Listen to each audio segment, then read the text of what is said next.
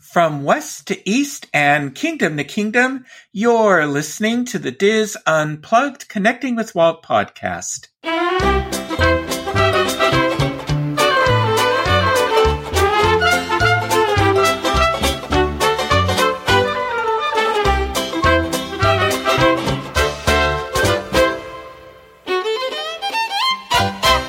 Connecting with Walt is brought to you by Dreams Unlimited Travel, experts at helping you plan the perfect Disney vacation. Visit them on the web at dreamsunlimitedtravel.com. Hey there, hi there, ho there, and welcome to episode 263 of the DIS Unplugged, Connecting with Walt podcast. I am your host and DIS historian Michael Bowling, and I am joined by my co-host, Mary Jo Mulatto Willie. Mary Jo, welcome back to connecting with Walt. Well, hi, Michael. Thank you for having me back. I I always love listening to you and and participating. So, thank you. Well, I we we love having you on. In this episode, we are taking a look at a little known aspect of Disney history. We are all familiar with Walt's love of trains, but you may not know that Walt also had a love of planes and flight in general. So joining us to talk about Walt and his planes are Mark Malone, who is the son of Charles A. Malone Jr., who was Walt's personal pilot and started the Walt Disney Aviation Department in 1962. From 1979 until its final flight for Walt Disney Productions, Mark served as a pilot flying with his dad until Charles retired in 1982, and Mark continued as captain on the Gulfstream. Later on, Mark was asked by then Disney CEO Michael Eisner to become chief pilot in Orlando when the Gulfstream's base was relocated from Burbank, but he chose to remain near his family in Southern California. Also joining us is Dexter Francis, who is a lo- former Imagineer who created the Walt's Airplanes Facebook group and has researched the history of Walt's plane. He is also the author of Building Disney's Dream, The Little Company That Could, which is the story of Disney's relationship with the Arrow, with Arrow Development, which built many Disney theme park attractions. Mark and Dexter, welcome to Connecting with Walt. Thank you. Pleasure to be here. Great. We're nice delighted. to be here. It's Mark. Yeah, we're delighted to have you. So, Mark, would you tell us the story of your father, Charles Malone, and how he became associated with Walt Disney Productions?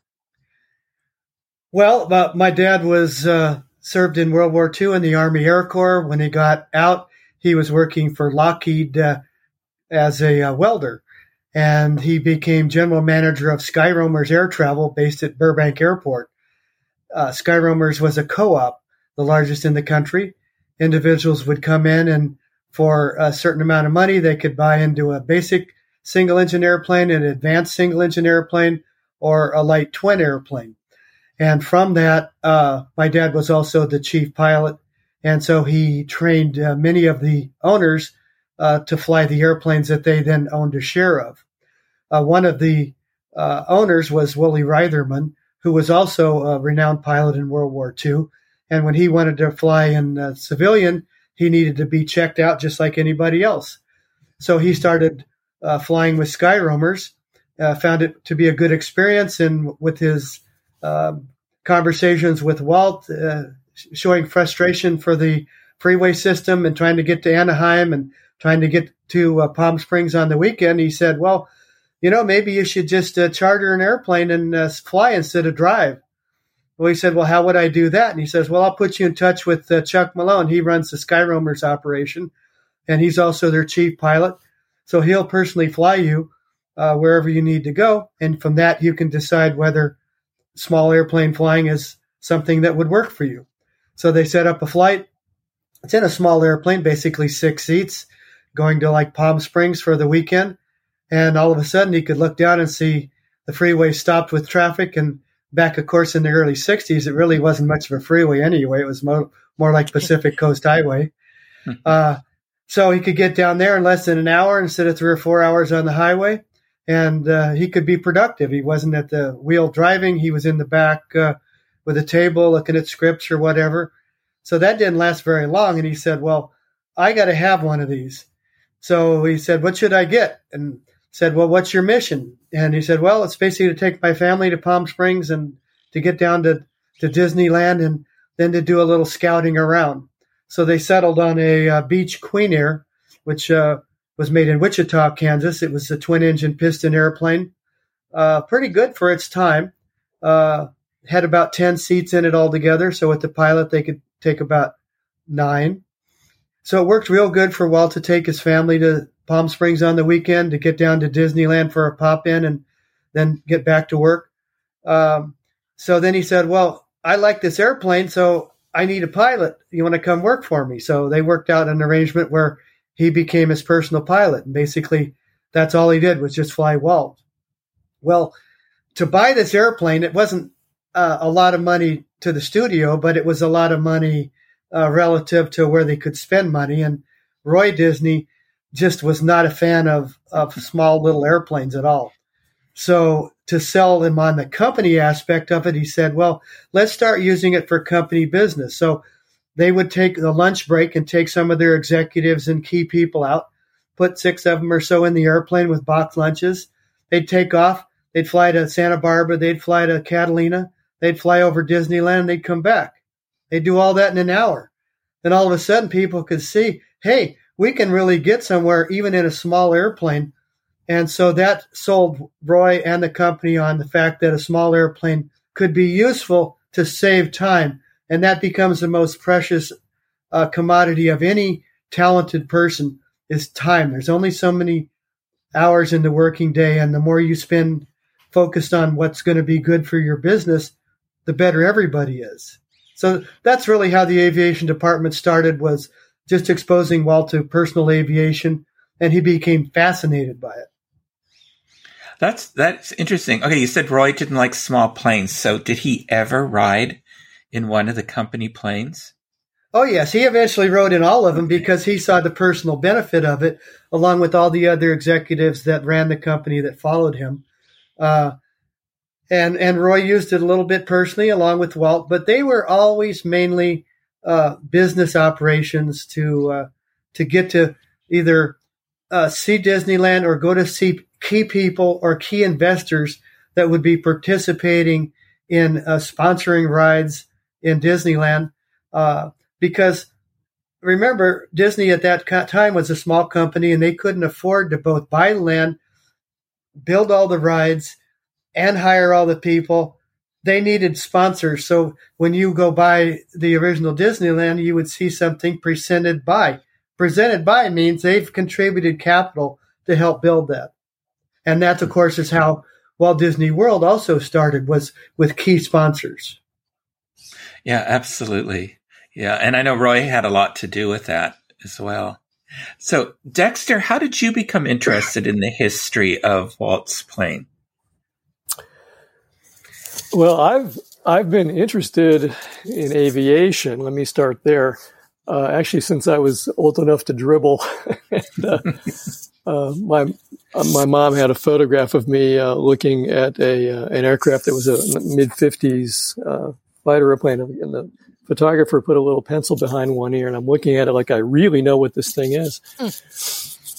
But um, my my initial exposure to the mouse uh, actually happened as a result of some work that I was doing several years ago. Uh, you mentioned that I I am a, a, former Imagineer. I I worked on the Enchanted Tale of Beauty and the Beast in Tokyo on the ride system for that, and um, while we were doing some of the feasibility studies on the on the ride system, I had an opportunity to go down to, to Florida to visit a vendor there outside of Orlando. And after those meetings were over and I had some spare time on my hands, I was out driving around in the property and uh, happened to go up one of the roads that went out by the water treatment plant. And much to my great surprise, there's an airplane sitting there. And uh, so that was my, my my first knowledge of it. But once I once that became I became aware of that, it started to just kind of grow in the back of my mind, and I was getting more and more curious about it. And uh, I started to do some research online, learn a little bit more about Grumman and uh, and what they were doing, and what a unique aircraft the G1 was. And it kind of took on a life of its own in much the same way that the the book that I wrote about Arrow Development kind of took on a life of its, of its own. I'm, I'm from Palo Alto, and they were just down the road in Mountain View. So it's been several years now that uh, I've been I've been working on it, and at one point I thought, you know, wouldn't it be cool to fly this thing? and fortunately, there's a way to create aircraft for a piece of flight simulation software called X-Plane.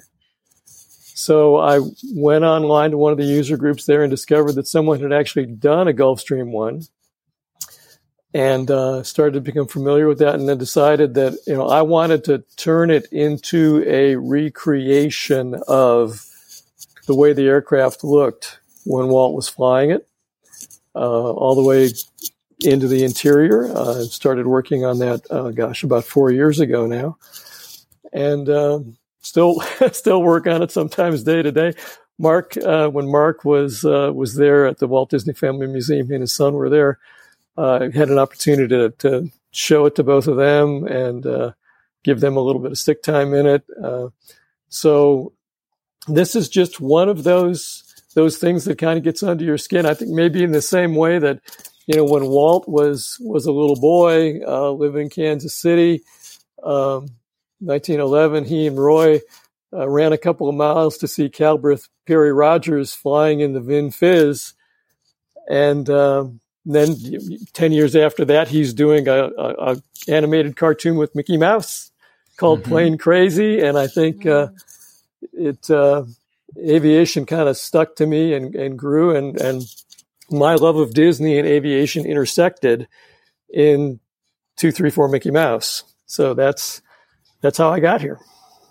That's wonderful. I think it's great too that you basically preserved the interior of the Gulfstream, you know, virtually so that we can all pretend we're Mark. yes. or Walt for that matter. yeah. Oh, that's true. That's true. So, um, so how much input did Walt have into the aviation department and the selection and design of the various aircraft? Well, um, airplanes are are like your personal office space. They're like your home. Um, so it would be very uncommon for uh, an executive that is in charge of a company to just acquire an airplane and just start flying in it. Uh, these airplanes are all custom made. They're they're made in a lot of sometimes less than a hundred, or maybe a couple hundred, maybe five hundred total per model. So the uh, the Gulfstream that we're talking about, for example, that became the larger corporate airplane uh, that there were only 200 made in the world. Only 200. So each one of those was handmade. When it when the factory finished it, uh, it was a what's called a green airplane, meaning it had primer green paint on it. It had no interior. It had no seats. It only had enough radios to basically fly it in good weather to somewhere that could paint it, could put an interior in it, and put radios in it. And what you chose would be out of a catalog of many suppliers. And you would pick and choose the, the seat frames, the, the, the, the size of the chair, whether it reclined or uh, tracked outbound, uh, what kind of material the uh, the padding was made out of, and and the top covering. Uh, every detail had to be chosen. So the airplane that uh, Walt Disney Productions ended up with is one of a kind. There's no two airplanes in the world of any type that are anything like that. So it's specific. So the colors of Walt Disney Productions were white, tangerine orange, and black. So the airplane was white, tangerine orange, and black. The interior of the airplane was a combination of orange and browns with some beige. And there was a lucite divider between the front cabin and the back. The back cabin in a propeller driven airplane is the quiet area, it's away from the engines. So that's what's Walt's compartment. So that divider, even though it was basically kind of clear, Walt put leaves in it, and the leaves came from his home. So he brought from his home something to make his flying office homey. That's how personal the airplane was to colors, to fabrics, to seat configuration, all the way down to even leaves from home. That's wonderful. So, um, I and I I love that personal touch that he had the leaves in there. So, so the thing the thing that's interesting about these airplanes are is that before this, the only airplanes out there were basically military airplanes, like a uh, DC 3, which would be called a C 47, a tail dragger, non pressurized, a B 25 bomber, where maybe you'd convert the bomb bay to seat two people. So there were no personal airplanes out there. A Lockheed Constellation would be the airline of the day, basically. The 707 was just being developed. So this airplane was the first of its kind, the first private airplane that was ever designed that wasn't applied from a military use before it. So it had a jet engine turning a propeller, the Gulfstream. It was pressurized, so no longer were you suffering the effects of altitude trying to escape turbulence or fly over the mountains. It was also air conditioned and heated, so you maintained whatever temperature you wanted. It had a radar on it, so that was very new to airplanes. Radar now you could see rain and that it, equaled uh, wet weather and a rough ride, and you avoided that. So this this Gulfstream uh, was the first of its kind, which led to the jet age that followed it uh, to where we are now. But it was the first. Hmm. Yeah, now most of us are familiar with the plane that was on display for several years on the backlot tour and restored for the D23 Expo. But there were several planes in the Walt Disney Aviation Department. Like you mentioned the Beechcraft Queen Air. Could you tell us um, about each of the aircraft, maybe their history? What was their significance in, in what they yes, were used for? There was a total of four airplanes during uh, Walt's lifetime. And uh, the Queen Air, which we started uh, talked about at the beginning, it was a Beechcraft. That was the manufacturer, made in Wichita, Kansas. They were reciprocating engines, not pressurized, not air conditioned, and uh, it did about 220 miles an hour or so. That airplane served Walt personally in the local area, although it was also deployed throughout the country because he would rather travel on that than on the airlines. Then he replaced that airplane with the same airplane with jet engines turning a propeller, and that went from being a Queen Air to a Beechcraft King Air. Now that airplane went about 250 miles an hour. It was pressurized, air conditioned, had radar, same number of seats, but it was much more reliable, jet engines turning a propeller. The Gulfstream was a completely separate airplane. That was bought for company use and it was bought to go for the New York World's Fair in, in particular. The reason they bought it as opposed to a Learjet was is because Learjet needed to make two stops to go to New York. The Gulfstream could go nonstop. The Gulfstream could carry 12 passengers, two pilots, a, a, a flight attendant, and have uh, two or three meals on board, hot meals. So it was it was VIP. A Learjet was basically a limo. You could carry four or five people in it and uh, you went in burst short distance. So if you were Frank Sinatra and you wanted to go to Palm Springs, it was great. But if you wanted to go to New York, it wasn't ideal. So that's why the Gulfstream was bought to go to New York for uh, the New York World's Fair 1964-65. And the reason that they chose the New York World's Fair was to showcase Small World, Mr. Lincoln, uh, the Skyway, and Carousel of Progress. Why? And that answer is really simple. They wanted to put little Walt Disney Productions, a little animation studio making a couple movies with a little basic theme park in Disneyland that some of the people that were starting to see it, but mostly local, they wanted to have now a world recognition of Walt Disney Productions. Why? Because Walt had a dream, and the dream was bigger than Disneyland. He had a project in his mind, but he couldn't do the project without people wanting to come there. Because where he was wanting them to come was going to be a remote area, because that's the only place he could afford to buy enough land. He also needed businesses to support each of these rides that cost lots of money. He needed people to to line up to do that. So he took four rides where everybody in the world was going to go for the New York World's Fair, and they saw what Walt Disney could do. And from that point on, he now had sponsors to do the project. And then the airplane became the uh, ride to go look for places to find a location to do the project. So the project always had to be in warm, a warm area that could be 24, uh, you know, hours a day if needed, and certainly seven days a week and 12 months a year. So it couldn't be somewhere that got cold. He couldn't build it indoors. And uh, so that became uh, looking in Florida. Why Florida? Because a lot of Florida is swampland. It's not buildable. You can't even drive a boat in part of it. It's just wet.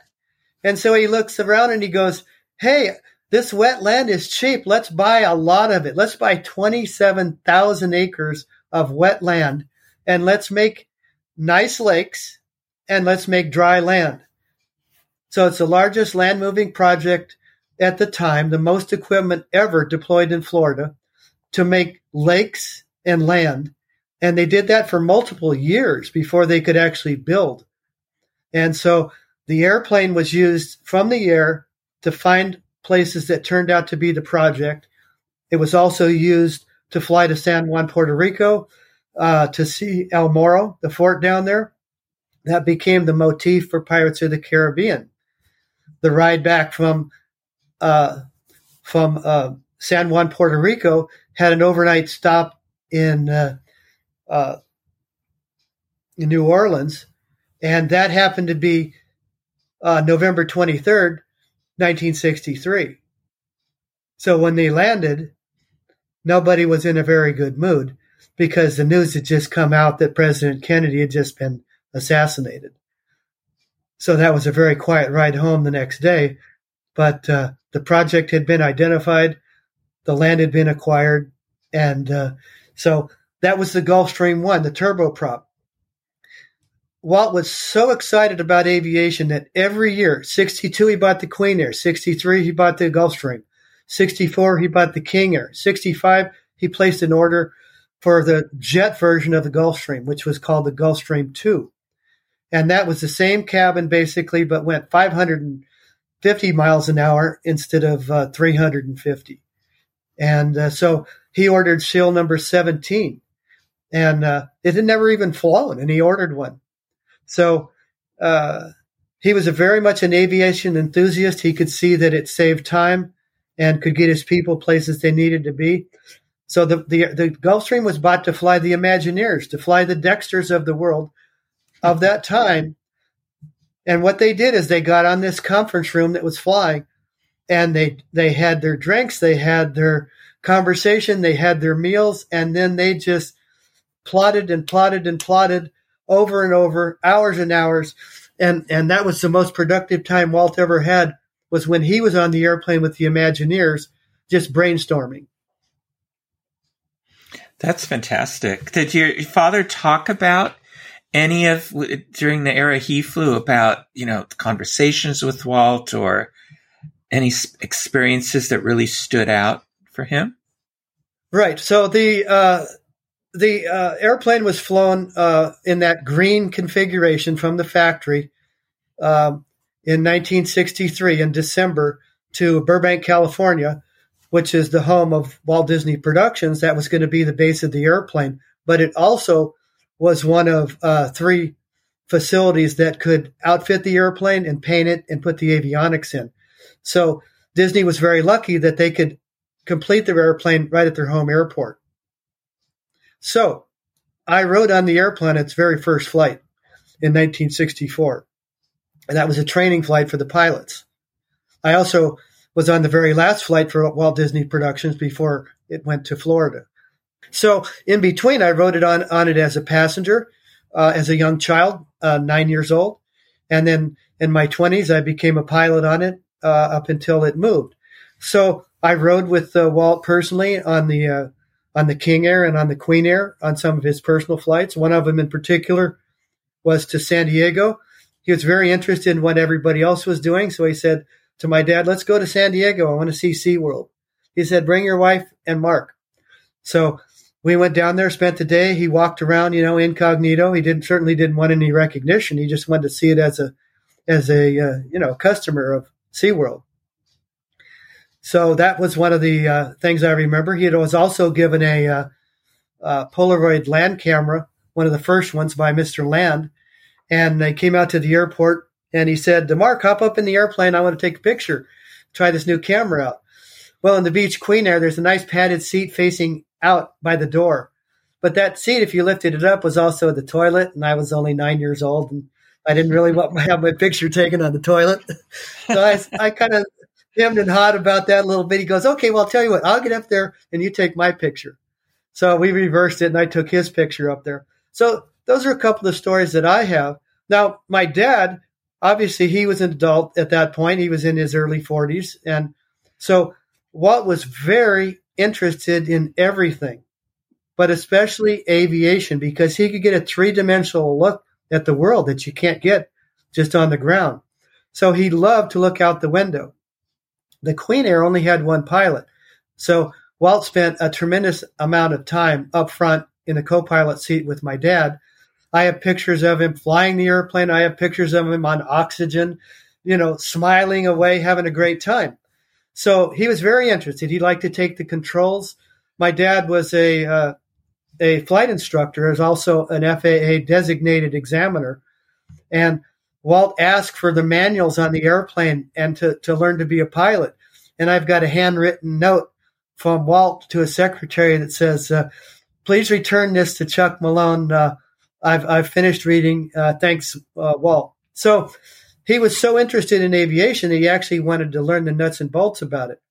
Uh, he never became a pilot. He never officially took a lesson. Uh, all the other airplanes, they had two pilots. So Walt only had an occasional time up front. But I have a great picture of him sitting in the captain's seat of the Gulfstream, smiling away uh, when one of the other pilots got up for, uh, you know, bathroom break or whatever. So um, he he he was very interested in in talking. So let me let me just play this for you. The studio is a mix of a lot of buildings. It's multiple acres. There's one building in particular that Walt had his office in. There's one floor, the third floor, where he had his office and his office suite of multiple offices, two secretaries, outer office, inner office, you know, bathroom, kitchen, break room. When you come out of that office, the very first office on the right, the very first one was the flight office.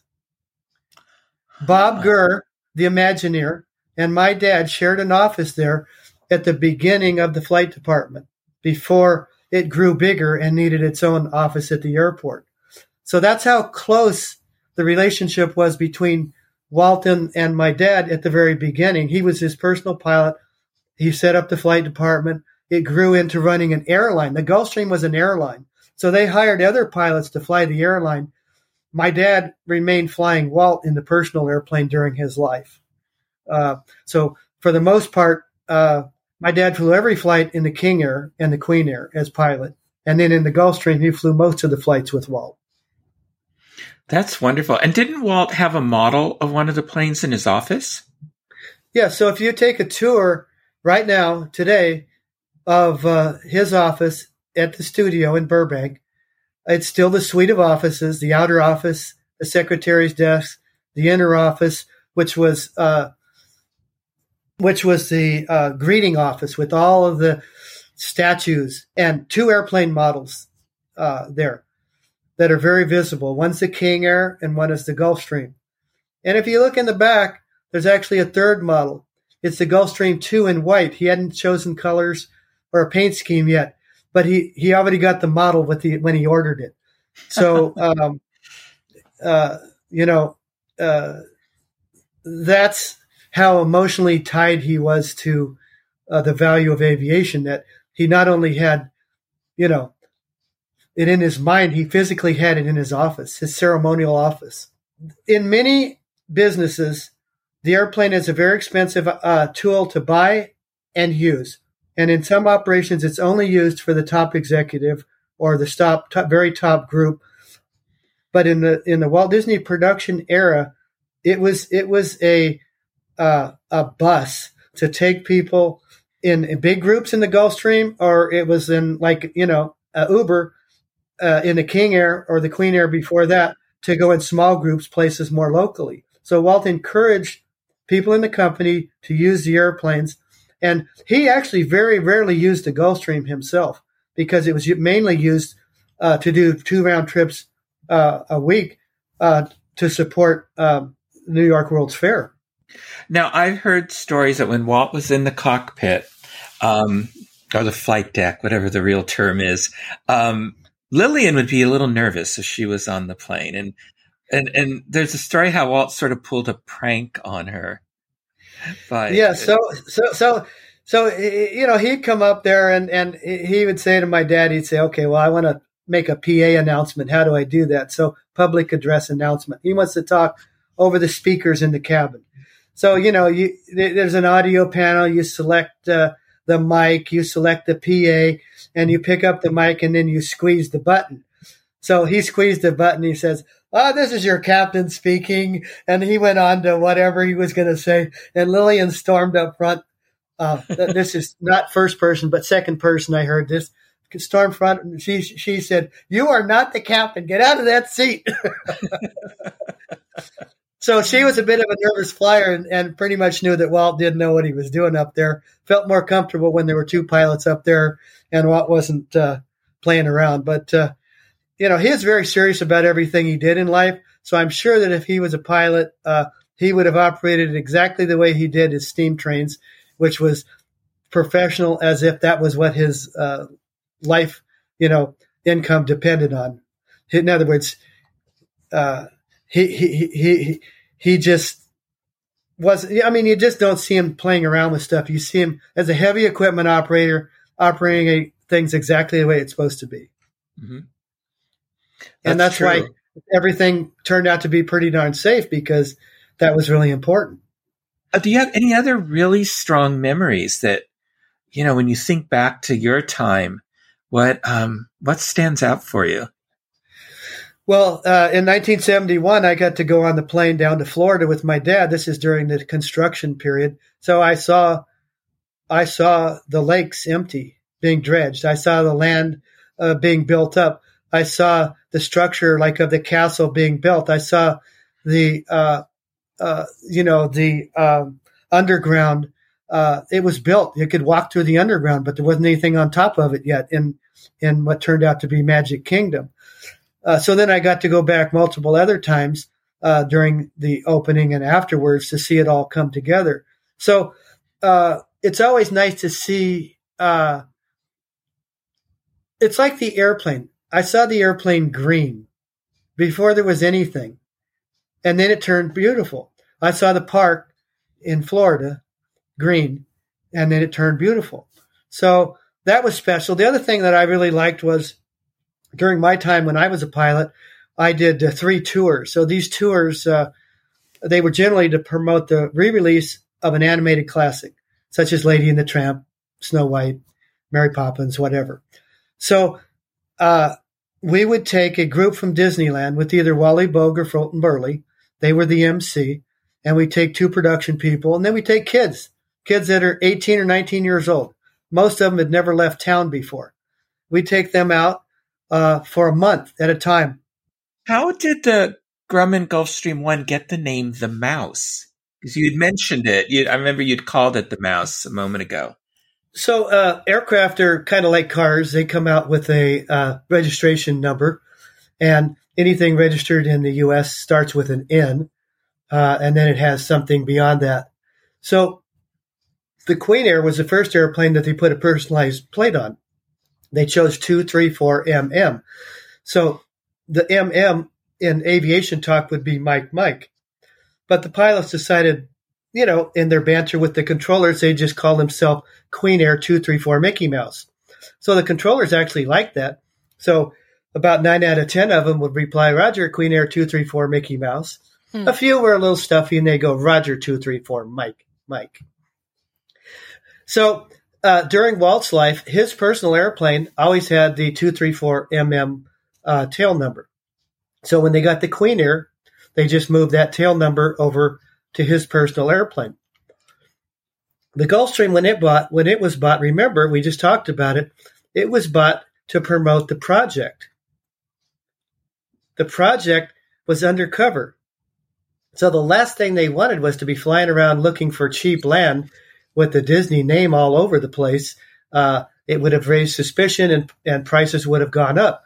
So the tail number that the manufacturer assigned was 732G. That's Golf, 732 Golf. So during the whole life of the Gulfstream, when Walt was alive, the call sign was uh, Gulfstream 732 Golf. So that allowed them to fly around, and there was no mouse on the tail. There, there was nothing that identified the airplane as belonging to any company, much less Disney. That allowed I was going to ask you about that because earlier you in the other planes you said that they had the signature colors, right? The orange, the black, and I forget the other color. And I was going to yes. ask, how the heck did they drive around? I mean, fly around Florida with these distinctive colors? So that plane was nondescript completely then. Uh, the Gulfstream was was always the orange, black, and uh, white in uh, Walt's era. Uh, it was changed later uh, in 1990, 19, uh, about 86 to a blue color, blue and white. Yeah. So, but the point is, is that during Walt's life, is that the the airplane was uh, undercover to help find this project. Once he passed away and they sold his personal airplane, then they wanted to promote the company all over again. So they took the uh, tail number of uh, N234MM and they put it on the Gulfstream. Uh, a little later on, a couple years later, they even put a mouse face on the tail. So all of a sudden, they weren't incognito at all. They were using it as a marketing tool. So when it would arrive at airports, people would would just rush to the see the airplane because it was associated with uh, Walt Disney Productions. Now, Mary Jo had a question before we started recording, and that was when, you know, Walt was up in that plane flown by your father scouting areas for Walt, what would become Walt Disney World. Did he know what, what he was doing? What would the purpose of these trips were? Well, it's not something he told me uh, about personally, but it was obvious that, that, a lot of this was low level flying, looking at land. So this is not looking at something from you know five miles high. They're down. They're down at a thousand feet or, or so above the ground, oh, wow. um, looking at the features of the land to determine which areas they even want to become interested in. They're also looking at uh, access for freeways and things like that. So then they narrow their scope down uh, of the land. So uh, he he certainly knew a lot of things. This was before NDAs. You just knew better, and you kept your mouth closed and uh, supported your employer. You you didn't broadcast stuff that you knew that they were secretly out doing. Yeah. Now just, the. Mm-hmm. Go ahead. I was just going to say, I, I just think what an exciting time for your dad. He shares this office with um, Bob Gurr, and next to Walt Disney and the planning and and and they were planning from nothing. You call it green, right? They were planning this blank slate to uh, create this wonderful park with these attractions for the rest of us, and for your dad to be a part of that. I can only imagine. You must be so proud of him. Well, the thing is that back in the day, uh, Walt Disney Productions was a small company. It wasn't heavily loaded with uh, staff. So the ones that were there were one, they were fortunate to have a job. Two, they worked for average pay. Nobody was overpaid. And they, they worked uh, in today's world an excessive amount. So in other words, you really contributed uh, a lot of your personal time and life towards your job uh, when you were on the road with uh, Walt Disney Productions, especially in the aviation department. Uh, staffing was kept at a, a, a low level, so you know they were gone probably five days a week, which doesn't sound like much until you realize those are 24 hour days. So now you're gone all but maybe two days a week. Uh, and there's other things that need to be done when you come back, office work and stuff like that when you're running a department. So, uh, never once did he ever complain. Never once did he ever look for another job. Uh, he was always happy uh, uh working there. Uh, and in fact, he was going to retire before um, Epcot opened, and uh, Card Walker asked him if he'd stay on because they wanted wanted him to be a part of that. That's wonderful. I think he should be a Disney legend. Yeah. Really, he was so much a part of history, to Disney history. well, uh, you know, there was a transition in in management uh, when the airplane moved to Florida, and it was kind of a, a bit of an orphan. Uh, so they didn't really know what to do with it. Uh, what happened was is that an airplane doesn't have a end of life. It can basically fly forever. There can be airplanes out there that are 70, 80 years old that could be flying. So, but what you have to do is every year or at some frequency uh, short of a year, you have to inspect basically every part of the airplane. And during one of the major inspections in 1992, uh, they discovered some uh, corrosion inside the wing uh, planks. The plank makes up the top and the bottom of the wing where the fuel goes. So it was repairable, but they would have to remanufacture and make that plank. And the airplane was not in production. So it would have been very expensive. Could have been done. But when you have an airplane that was made in 1963 and here you are in 1992, you have to figure out, well, is this the only corrosion or will we find more if we look elsewhere? So they made the decision that they weren't going to repair it. Uh, and so at that point, they could they had no idea what they were going to do with the airplane because they had just overhauled it, put a new cockpit in, and made it to last another decade or more. So they decided that uh, they they couldn't sell it, so they decided, well, maybe we'll use it as kind of an attraction. And uh, they decided, well, we can land on Walt Disney World Drive, the private highway that goes into the park there's about 4,000 feet between two bridges. If we take down the light posts and the signs, it's just barely wide enough. So we come in there and land the airplane, and it'll be then right next to uh, what it was then the MGM Disney studio. So at that point, they had open space in the back, so they could actually lift the airplane up over the highway and into the back lot, which was the backlot tour at the time with the tram and all that stuff. So the airplane became uh, on exhibit for everybody in the tram to see as he went by. So that lasted for probably about 15 years. And then they came up with the idea they'd build Star Wars land. So they repurposed all that land and they uh, had to take the wing off to move it uh, into a storage area, which is where Dexter saw it.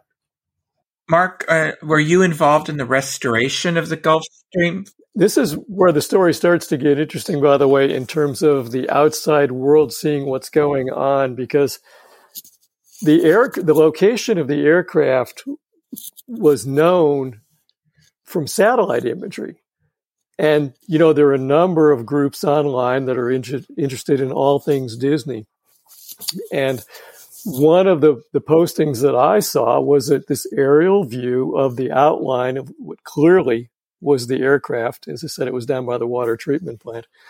And it sat there like that out in the Florida sun and humidity for a, for a long time, which is not something that airplanes take too well. And then I want to say it was about three years ago, a tarp suddenly appeared in, this, in these satellite images. So the airplane is not out in the open anymore. And then someone, I, I, from what I recall, snuck in and started to take a closer look and discovered that the livery, the, the paint job on the aircraft was being set back to the way it originally was. That, that orange and black stripe rather than the, the uh, the blue blue and gold and white striping that they had when it was flying, basically with the with the uh, Disney World livery, which is when things started to really heat up and the questions started to fly about wait a minute, why would you repaint this airplane? Why would you have it under wraps? What is going on with regard to all this? And there was a lot of speculation online. And then, sure enough, it was about uh, it was several months later that the announcement came out that the mouse was coming to D23. And now we can segue back in, Mark, to the question of were you how have you been involved in the restoration of the aircraft? Well, it, that part's kind of funny because uh, when I went to Disney World um, myself, I, I was able to drive back into Reedy Creek uh, development, and I saw the airplane uh, both green or blue, and then a few years later, I saw it painted and covered, but the cover was coming off, and I go, "What the heck? Uh, this doesn't make any sense at all." So I made some inquiries, and I found out that they were contemplating bringing the airplane out to California, possibly put it in Glendale at the Glendale Airport, which is where the Imagineering Group is located. It's no longer an airport, but it has a classic, like 1920s terminal. That's right, part of uh, the Imagineering Group, formerly WED Enterprises. And uh, so I thought, well, maybe I'll inquire. So I just wrote a letter to the chairman of the company, who was uh, Bob Chapek at the time. And I told him basically who I was and that I had knowledge of the airplane and uh, you know, if they needed any help with it, uh, that, uh, you know, let me know. So that took about two two days to get there. And on the third day, I got a call from uh, Ed Ovalle, who is a Disney archivist. And he says, I think I have just found Mecca or whatever you want to call it. He said, he said, I'm in charge of the airplane putting on a presentation. I don't know anything about it. I don't have any records. Can you help me? And I said, Yeah. He says, Well, what do you know? And I said, Well, what do you want to know? I know everything about the airplane now. I know it from when it's green to when it's rotting, you know, away, so to speak, in the sunshine. And he says, Well, I have some questions. So one of the questions was, there is well known that Walt Disney rode on the Gulfstream on November 23rd, 1963. But he said that is not possible because they didn't put their airplane, they didn't even receive their airplane until December, the first week, December 9th, I think. And he didn't start operating until March of 64. So how could he have been on the Gulfstream?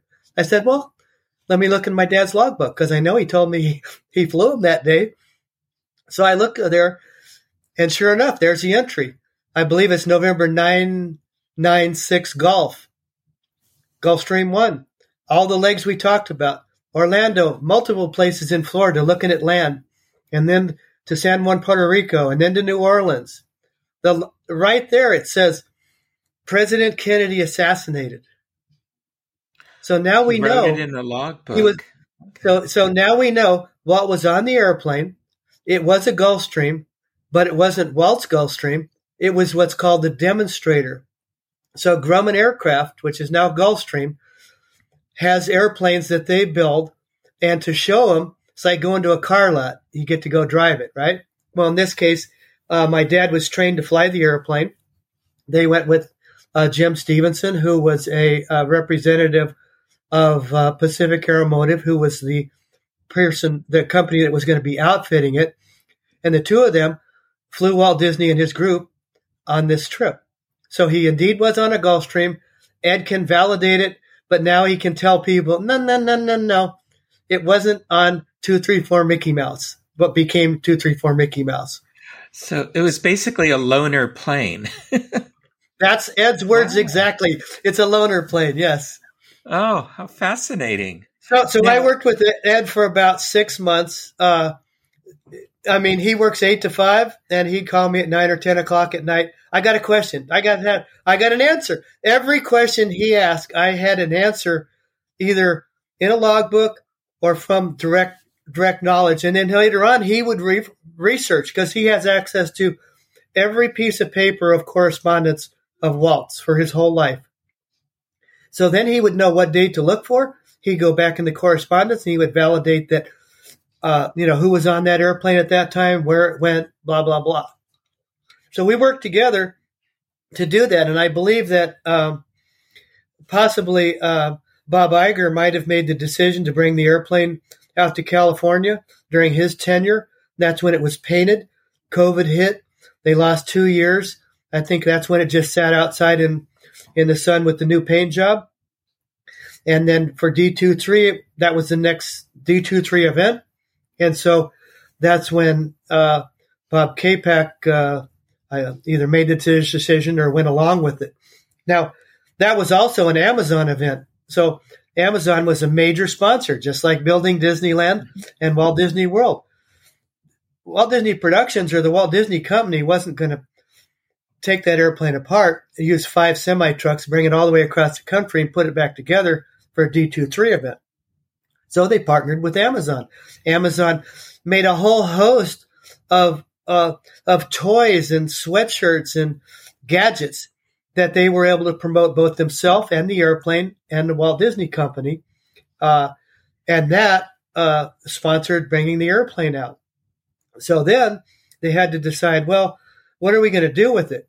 So my hope was that they were going to build the dome, they were going to put the airplane in it, and they were going to use it for like uh, Walt's uh, uh, personal items, maybe a train, uh, maybe uh, his office from uh, the studio they would bring down there. Then they could have dinners on most nights, and then they could even do like catered events like they do at the Reagan Library with Air Force One.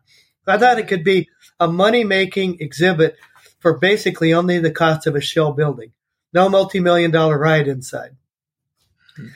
Or if they didn't do that, I was hoping maybe they would put it in the entrance between ca- entrance before between California Adventure and Disneyland, possibly oh, up great. on a pedestal, so that everybody that came in would walk under it. So I would say to myself, everybody, everybody that came to Disneyland or California Adventure would take out whatever camera they had and take a picture of that airplane. Everybody. And most everybody would send it to somebody. And that would be a whole new reason for all these people to come to Disneyland just to see the Walt's airplane. And so that's what I thought that they could make it a money making uh, attraction or making it an entrance uh, magnet with great publicity for the company.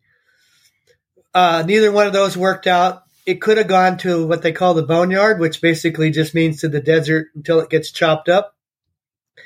So the next best thing happened, uh, which is that it went to an aviation museum. Uh, and so the aviation museum that was chosen uh, was the Palm Springs Air Museum. And the significance of that is that that's where Walt had his weekend home. That's where he spent his his time off, and that's where he helped actually even promote uh, the expansion of the airport uh, on a committee during his life. Now, so now it'll be available. Yeah, it'll be available to see it. Now, you had mentioned before it got, you know, sent over to Disney MGM Studios, you know, to discover the issue of the wings. They had just redone the whole interior. Did they maintain that interior the whole time it was sitting? The Disney MGM Studios? What happened with it? Well, the airplane was closed up and uh, it was not open for uh, anybody to tour at all. So it was not something that uh, any guest of any level uh, could go into. It's just uh, just an exterior exhibit. So when they finally moved it out to uh, Palm Springs, by the way of the D23 event, it had sat outside for a long time and it was in need of a, a, a second renovation. So that work uh, is something that uh, the Palm Spring Air Museum has agreed to do. And over the next few years, they'll put a plan together and uh, renovate it. Their goal with every airplane they have is that it's open to the public at, at uh, maybe not every day, but at least on occasion. So their goal is that people that come there will be able to eventually go into the airplane and uh, and see the interior. Well, I hope those lucite panels with the leaves from Holmby Hills are somewhere that they can put back in there. But it's going to be tough to find authentic interiors from the 60s to put into that plane. So are they just going to have to recreate everything or was anything well, safe? You know, you know, the imagine it's the Imagineers. They imagine things and then they make it happen. So I think that uh, at some point in the future, the airplane will be worthy of an interior visit. I hope so. Now, you'd mentioned how helpful your father's logbooks were. And I remember at the Walt Disney Family Museum, you had examples and they were incredibly detailed. Uh, will those ever make their way to the archives someday? Or are you going to start your own little museum or uh, about aviation or what? Well, here's the thing. Um, I have so much from the, uh, the era of, uh, of Walt Disney's operating his three airplanes going on four. I have, you know, the original drawings of the interior, the original sketches of what the exterior paint could be, the original list of all the equipment, uh, uh, you know, the original flight manual, uh, the checklist for the pilots, the training manual, the company uh, operating manual. I mean, I have drawers and drawers of stuff. It's it's you know a lot of it's interesting for people like Dexter who um, have an intimate knowledge, or yourself that just is interested in all things Disney. So, uh, right now it's all displayed in my hangar. So I have an airplane hangar that's 2,000 square feet, and there's a massive amount of stuff that's on the wall in uh, in a variety of curio cabinets. So uh, a good part of what I have is available for uh, friends and interested people to come by and see it uh, when I was at the uh, archives with Ed, he of course wants everything that I have uh, just to hold in the archives. and I've told him that um, uh, I really want to part with it because you know I'm older and uh, my kids don't have the same attraction to it as I do. I don't want it to just sit in a file cabinet in my hangar. So I would like it to go on public display.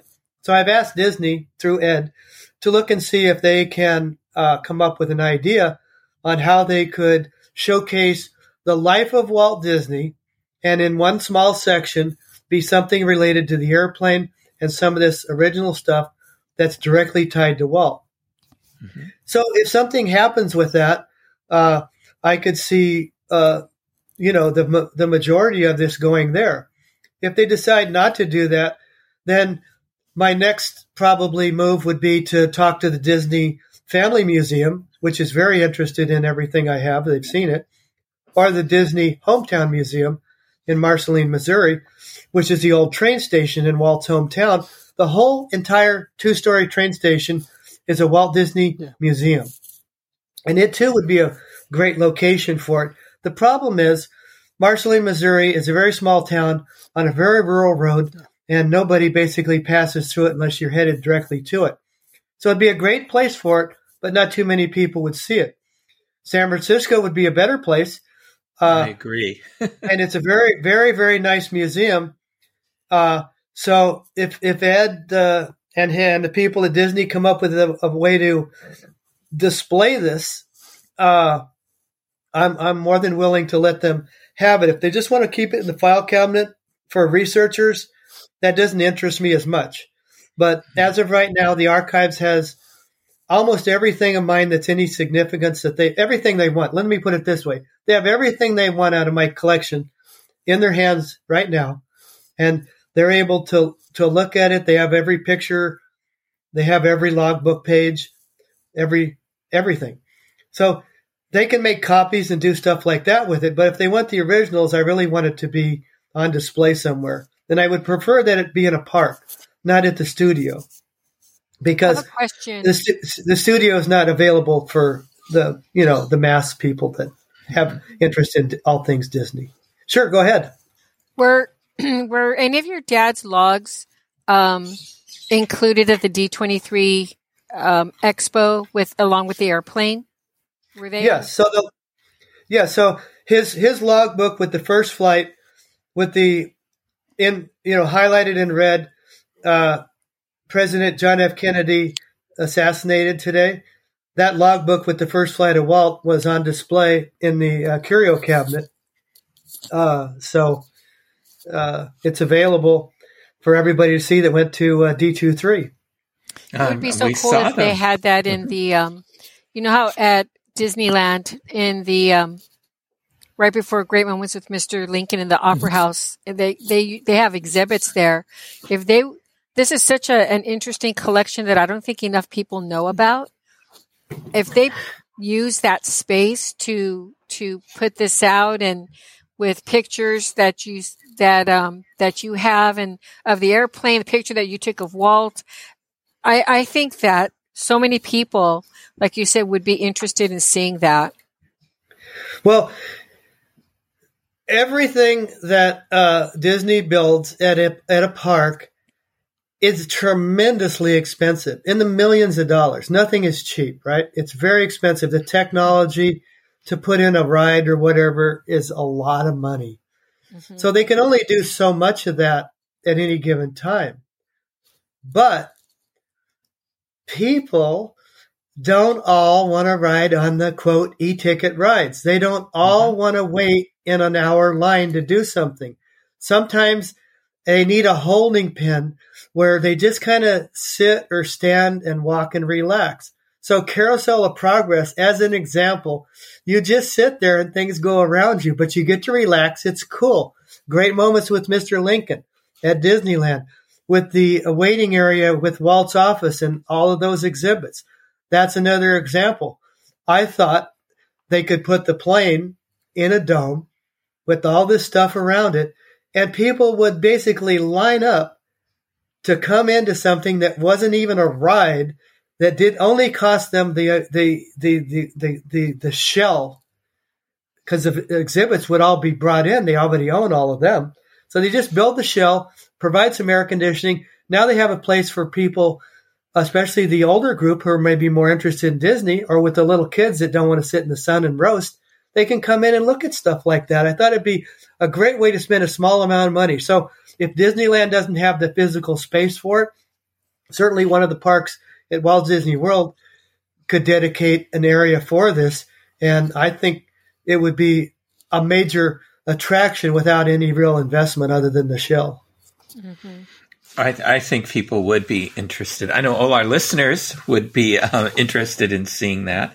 And of course, since I live near the Walt Disney Family Museum, I would love to see see everything on exhibit there. So, how can our listeners learn more about Walt Disney Aviation Department and Walt's planes? Well, right now, uh, Dexter has has built a simulator where they can actually fly his airplane and he's uh, Dexter has let me fly it, and it's pretty darn realistic. I've worked with him for uh, well, maybe close to two months on it, and given him all kinds of little tidbits of information. He's applied virtually every one. Each one becomes more and more and more like the airplane. So if you want to kind of fly the airplane yourself, that's the best place to start.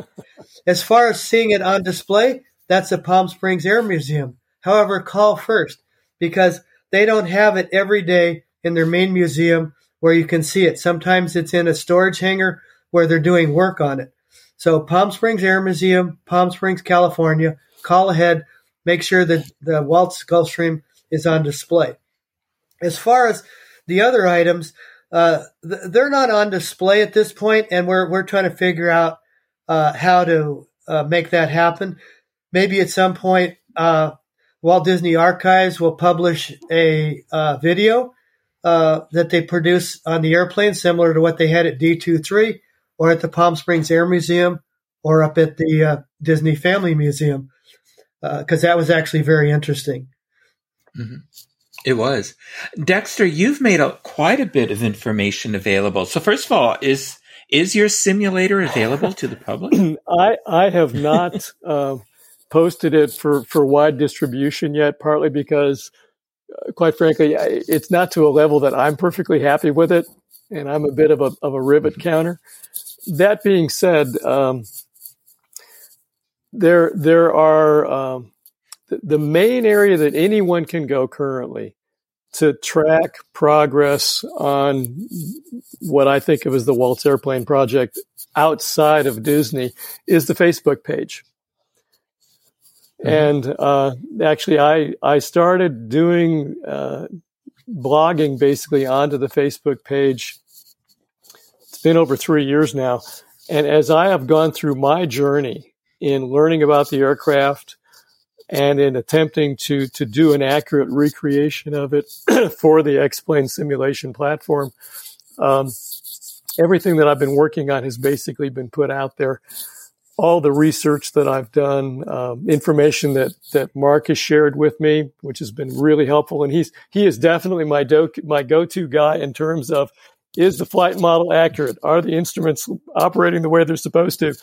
Um, so, and again, because my my my goal, my intention was to create a visually accurate replica of the aircraft that also has the performance characteristics of a G159.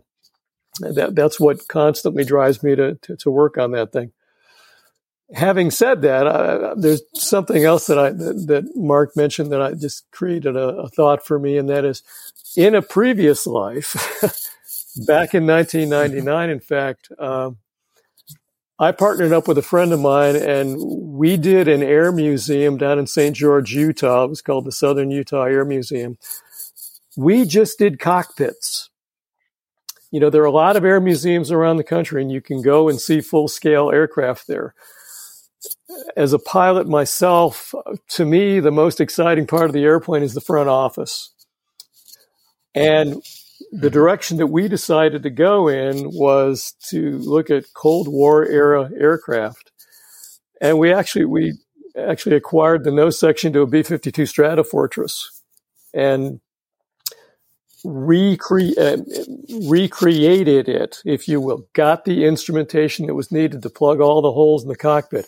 By the way, that aircraft nose section is currently on display at uh, the, Tillamook, the Tillamook Air Museum. Up, oh, Mark's got a model in his hand. Um, oh, I wish we could. I wish our listeners could see it. But that's um, wonderful.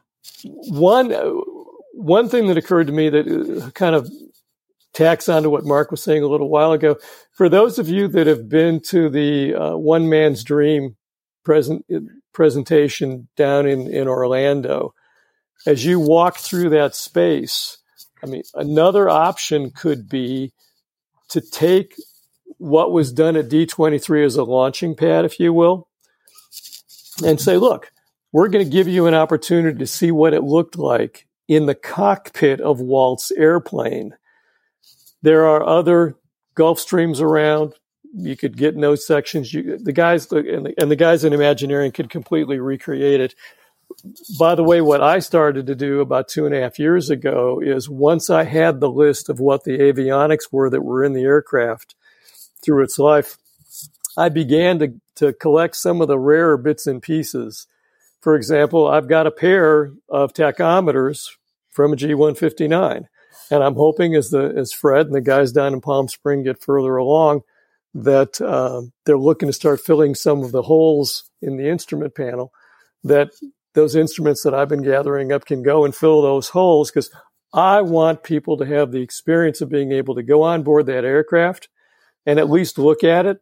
This is something which is commonly done at aircraft museums around the world. If anybody's ever been up to Seattle and seen what they've done at the Boeing Museum there, uh, it may be behind plexiglass, but at least you can see what it was like. Mm-hmm. And uh, to me, having that opportunity would would be a wonderful thing. And as Mark pointed out, uh, unfortunately, after 1992, uh, the million dollars that Disney spent on avionics in the last upgrade were sold off, and the interior was eventually stripped. Mm-hmm. So at this point, they're they're kind of tabula rasa as far as the interior of the aircraft. Unfortunately, because of the, the documentation that Mark has got, I mean, we know what the inside of the aircraft look like, looks looked like, and it would be possible to go in and, and do a fairly high fidelity restoration of it. But as with all things, it, it takes manpower and takes money. we'll see how the guys down at uh, down at Palm Springs do. but for those of you that are interested in a virtual tour, I'm going to direct you to the Walt's Airplane Facebook page. And, and also, as I said, the, uh, the Airplane Crazy Walt blog posting that I put up is a, a relatively comprehensive overview. Uh, and I don't know if I, if I should say, write, write a letter to your senator or congressman, but uh, it, it, it, occurs to me that as, as people become aware, because I, I, think Mary Jo is correct, there's a lot going on here that's directly, directly related to something that Walt loved. And you know how how popular those studio tours are. And oh, by the way, there was a while mm-hmm. that Walt's office was in Orlando. It wasn't in Burbank. yes, you know, it's yes. back there now where it belongs. So uh, I, I, just think that there are a number of avenues that could be explored here. From as Mark was saying, well, if you could put the if you could put the airplane right in the middle of that gigantic open area in between Disney's California Adventure and and the park, that you know that would certainly be a weenie. Uh, but there there are other things that could be done to get you there. Clearly, the simulation that I've done gives you an opportunity to get mm-hmm. in the aircraft and see what it's like to fly it. Um, Mark's Mark is being very humble and modest, I think, in describing his uh, his shrine that he has in his hangar. I mean that that place is incredible. The stuff that he's got, and it's just a matter of figuring out how to get access to the public for these things that are such an important part of Walt's story. I, I, I think. I agree. I agree with you. The more we can put out there, the better. Also, the the plane, if we want to see it in its heyday, it starred. I'm using quotations there in two yes. films.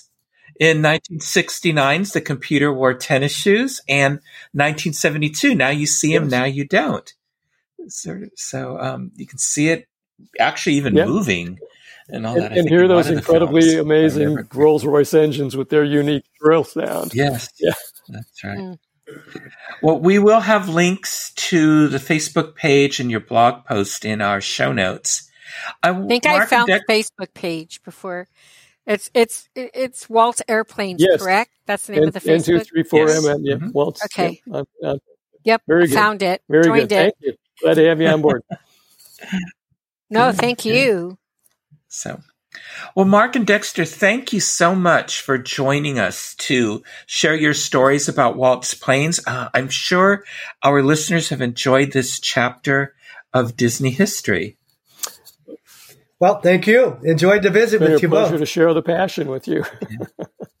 okay, well, Mary Jo, that was a fascinating conversation with Mark and Dex- Dexter. Now, you work for Northrop Grumman, so what were your impressions of what they had to say about the planes?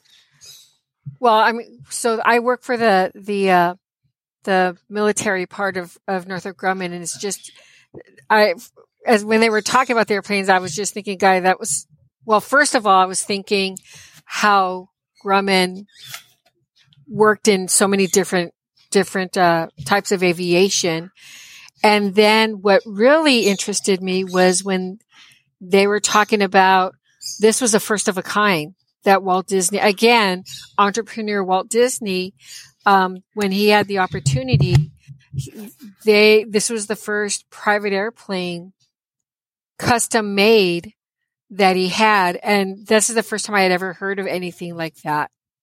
I'm surprised that it's not more well known.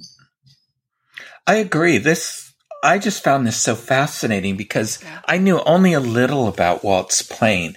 And um, when I met Mark and Dexter at the Walt Disney Family Museum a few weeks ago, I was just blown away. Yeah. By, it, what a treat to listen to these personal stories, right? Mm-hmm, mm-hmm. And in the presentation, there were all kinds of photos. Mark is a little boy with his dad, photos of Walt and, and guests on the aircraft, um, you know, um, when they were using it to promote films and all that, there were photos of, of that. And, uh, it was, it was, um, it, it, was really fascinating. So that's why I hope yeah. that more of this can be made public. yeah, So that Disney fans and people interested in Disney history can um, enjoy this and learn about yeah, this. especially now when you have somebody like like Mark that has so much personal um, history and knowledge to be able to share that at this time, and then Dexter, who's done so much research, right? hmm Um, to to to if Disney will leverage that knowledge base and, and putting together some type of exhibit that the rest of us could en- enjoy. D23, that was a small, I mean, there were a lot of people there, but a small group. But if they could do something, man, that'd be so cool at either Disneyland or the Walt Disney um, Resort. And I don't know, as much as I would love to have it here at, at Disneyland, I just think that those planes or that plane played such a significant part in the creation of Walt Disney World. Having, and they have so much land there, it would be wonderful to have an exhibit. hmm I agree. That would be nice. We'll see what happens. So Yep. with that, so but uh, fascinating episode. Yeah. Oh. Thank But you now for it- including me because I love that. I Oh, listening to that. absolutely, absolutely. I knew you would enjoy it. So- but now it's time for this week in Disney history.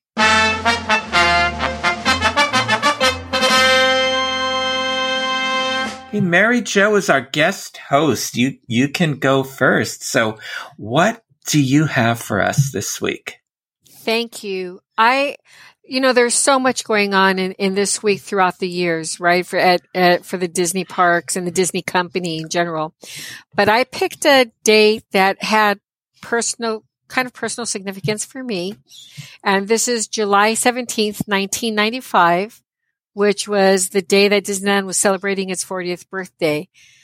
It was the first time, it was a gift from my mom um, who had passed away, but before she passed away for my birthday, she gave me a night at the Disneyland Hotel. That was her gift to me. So it was a, a very bittersweet um, stay, but I enjoyed it to all its fullest. So the kids and I spent the night at the Disneyland Hotel. And then we went in on the monorail, which was a real treat, as you know going from the Disneyland Hotel to to Disneyland. And Disneyland they celebrated, like I said, their 40th birthday, and they had some pretty cool special events. One of them we can still see today, which is in front of the Sleeping Beauty Castle. They buried a time capsule.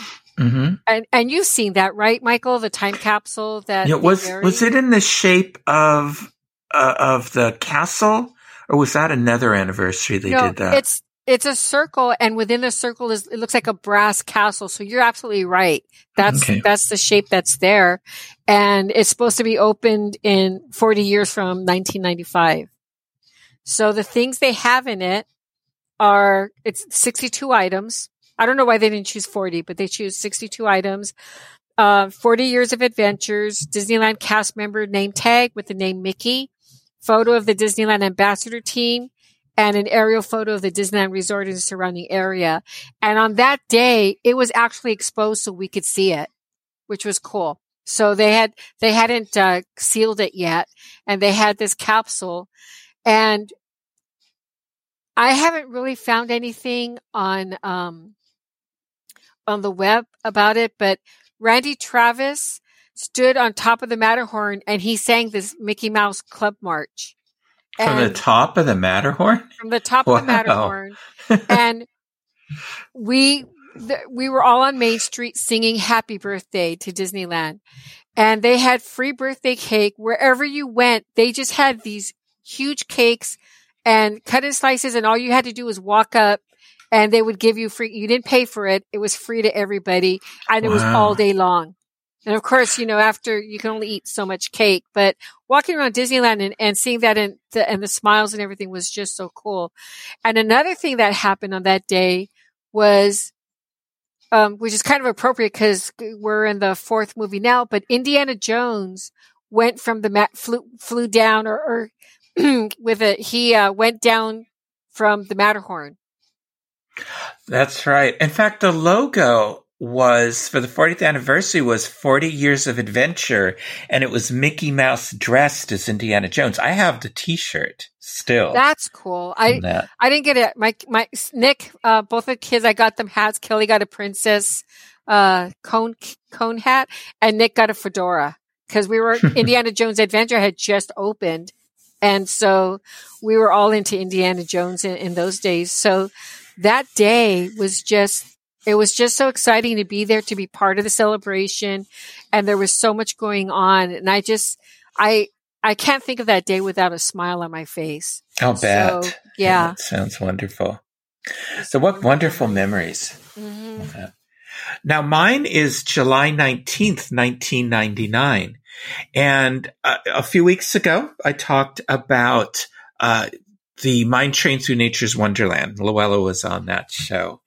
And, well, Dallas McKennon, who was the voice of that attraction, was born on July 19th, 1919. He's also the voice of Benjamin Franklin in Disney's American Adventure at Epcot. Also, um, Andrew Jackson in Walt Disney World's Hall of President. And, and as I mentioned, he was the narrator of the Mine Train Through Nature's Wonderland. And he was born in La Grande, Oregon. And he's probably now for younger listeners, he's best remembered for his Big Thunder Mountain Railroad safety announcement, you know, at the, at all the parks for, you know, hang on to your hats and glasses. This year's the wildest Oh, ride in the wilderness. That's how him. many people repeat that saying, right? Mhm. Hang on to your I've done a lot. Yep. but he was in a few um, Disney live action films. He had a small role um, role in 1963's Son of Flubber. He played a detective in The Misadventures of Merlin Jones in 1964. He voiced a few of the characters in Mary Poppins. He voiced an animated bear in Bedknobs and Broomsticks. He played Charlie in the sci-fi comedy The Cat from Outer Space um, 1978 and he played the saloon man in Hot Lead and Cold Feet, also in 1978. He also lent his voice to several um, Disney animated films, including Lady and the Tramp, um, the Paul Bunyan short, um, 101 Dalmatians, Winnie the Pooh and the Honey Tree. Uh, he's also known for a few non-Disney voice roles, like he was Gumby for Art Clokey's Gumby. I don't know if Wait, you the Gumby? the Gumby. I remember Oh watching those when I was a kid. Yep. Yeah. Oh, I, I can And- just sing the song. Not that I'm going to do it, but Okay, but I think this one will really surprise you. He was also the voice of Archie Andrews for Filmation's Archie series. no way.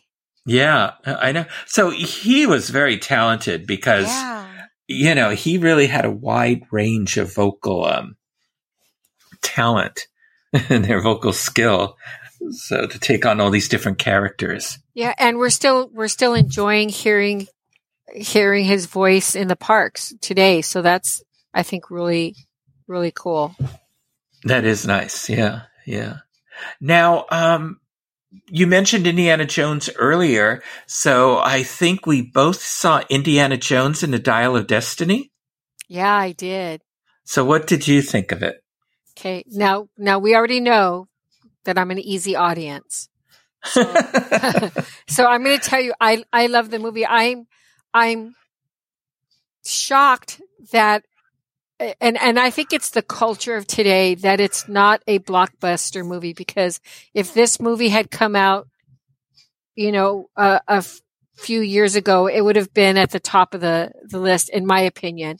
We loved it. I went to go see it with my brother, and the audience was laughing. Well, and I, I, you know, there's a couple of gotcha moments. So of course, I'm one of those people that scream out loud in the theater to my chagrin but I really enjoyed the movie. It was a fun, typical fun Indiana Jones flick, in my opinion. What did What did you think, Michael? There were parts of it I really enjoyed and parts of it not really. Um, I thought it was a little long. And I mean, I felt the time that it was two and a half hours or whatever it is.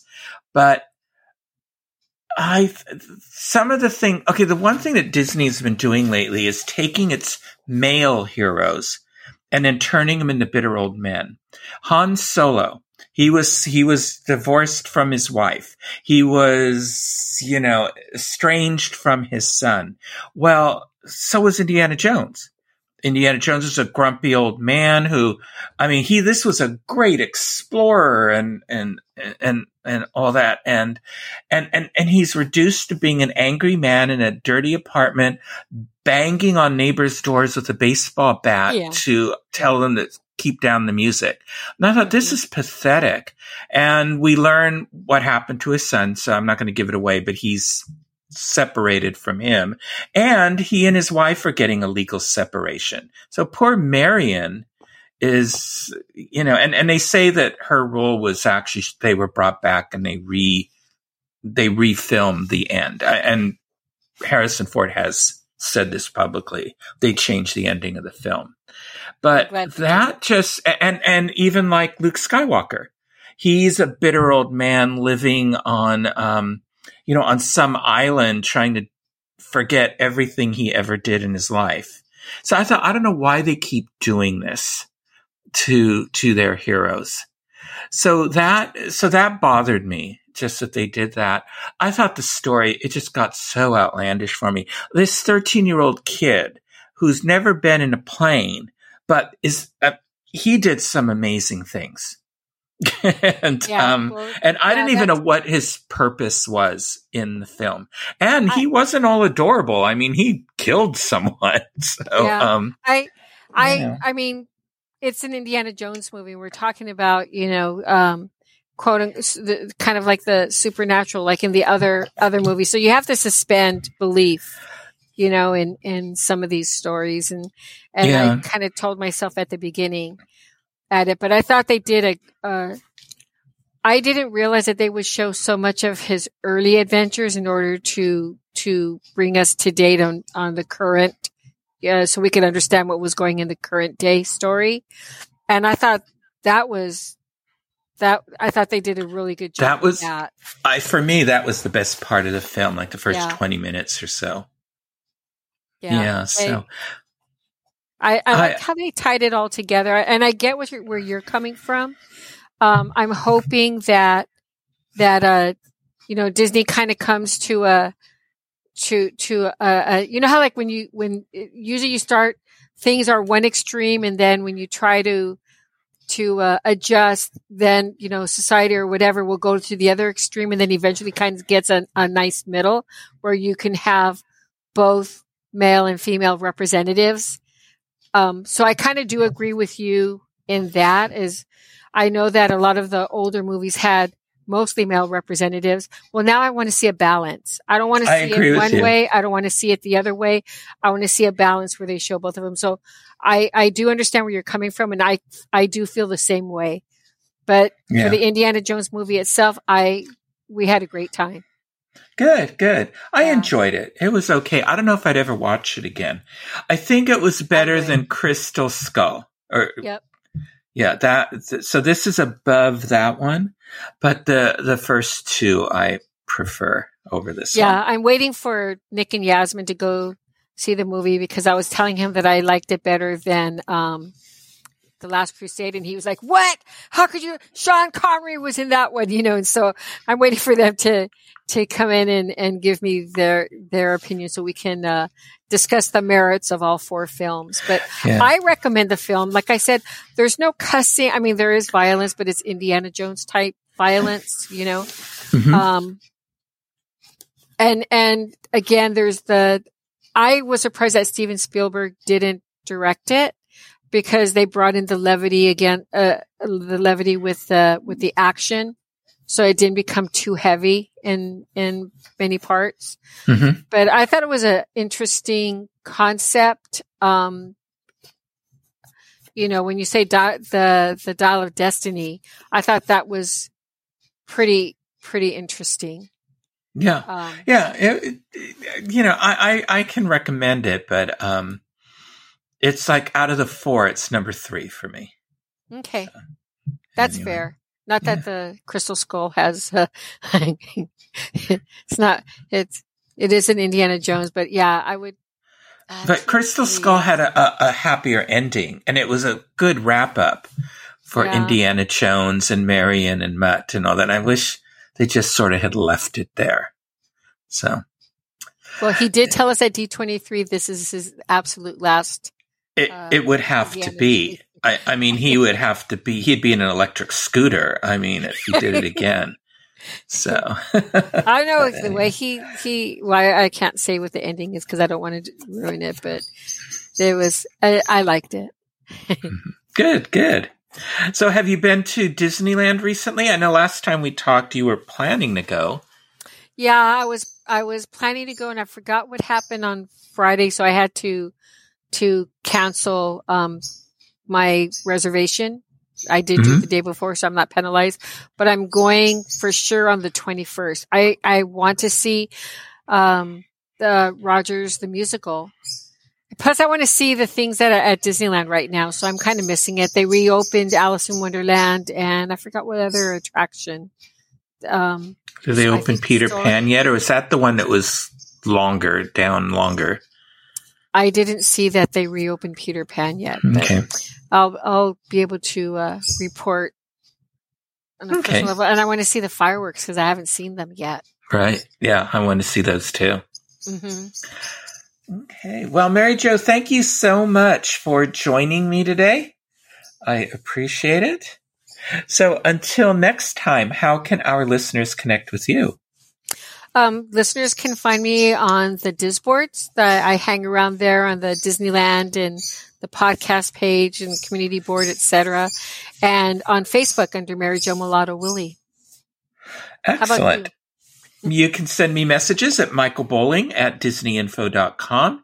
Twitter, I'm at mbowling121. Facebook, I'm Michael Bowling dash connecting with Walt. Instagram, I'm Michael Bowling the Diz, and you can connect with me and Craig and Mary Jo and all of our guest co-hosts on Twitter at connecting Walt. If you would like to listen to more shows on the history of Walt Disney, his studios, his Imagineers, and Disneyland, check out our Disneyland podcast archives for my Disney history episodes on the link Craig includes in our show notes. Also look for past episodes of Connecting with Walt on iTunes, Spotify, Stitcher, Google Play, Pandora, and Amazon podcasts, where you can subscribe to our show and leave some positive reviews and ratings when possible. So thank you for making us a part of your day. And remember, I only hope that we don't lose sight of one thing, that it was all started by a man, Walt Disney, and his brother Roy.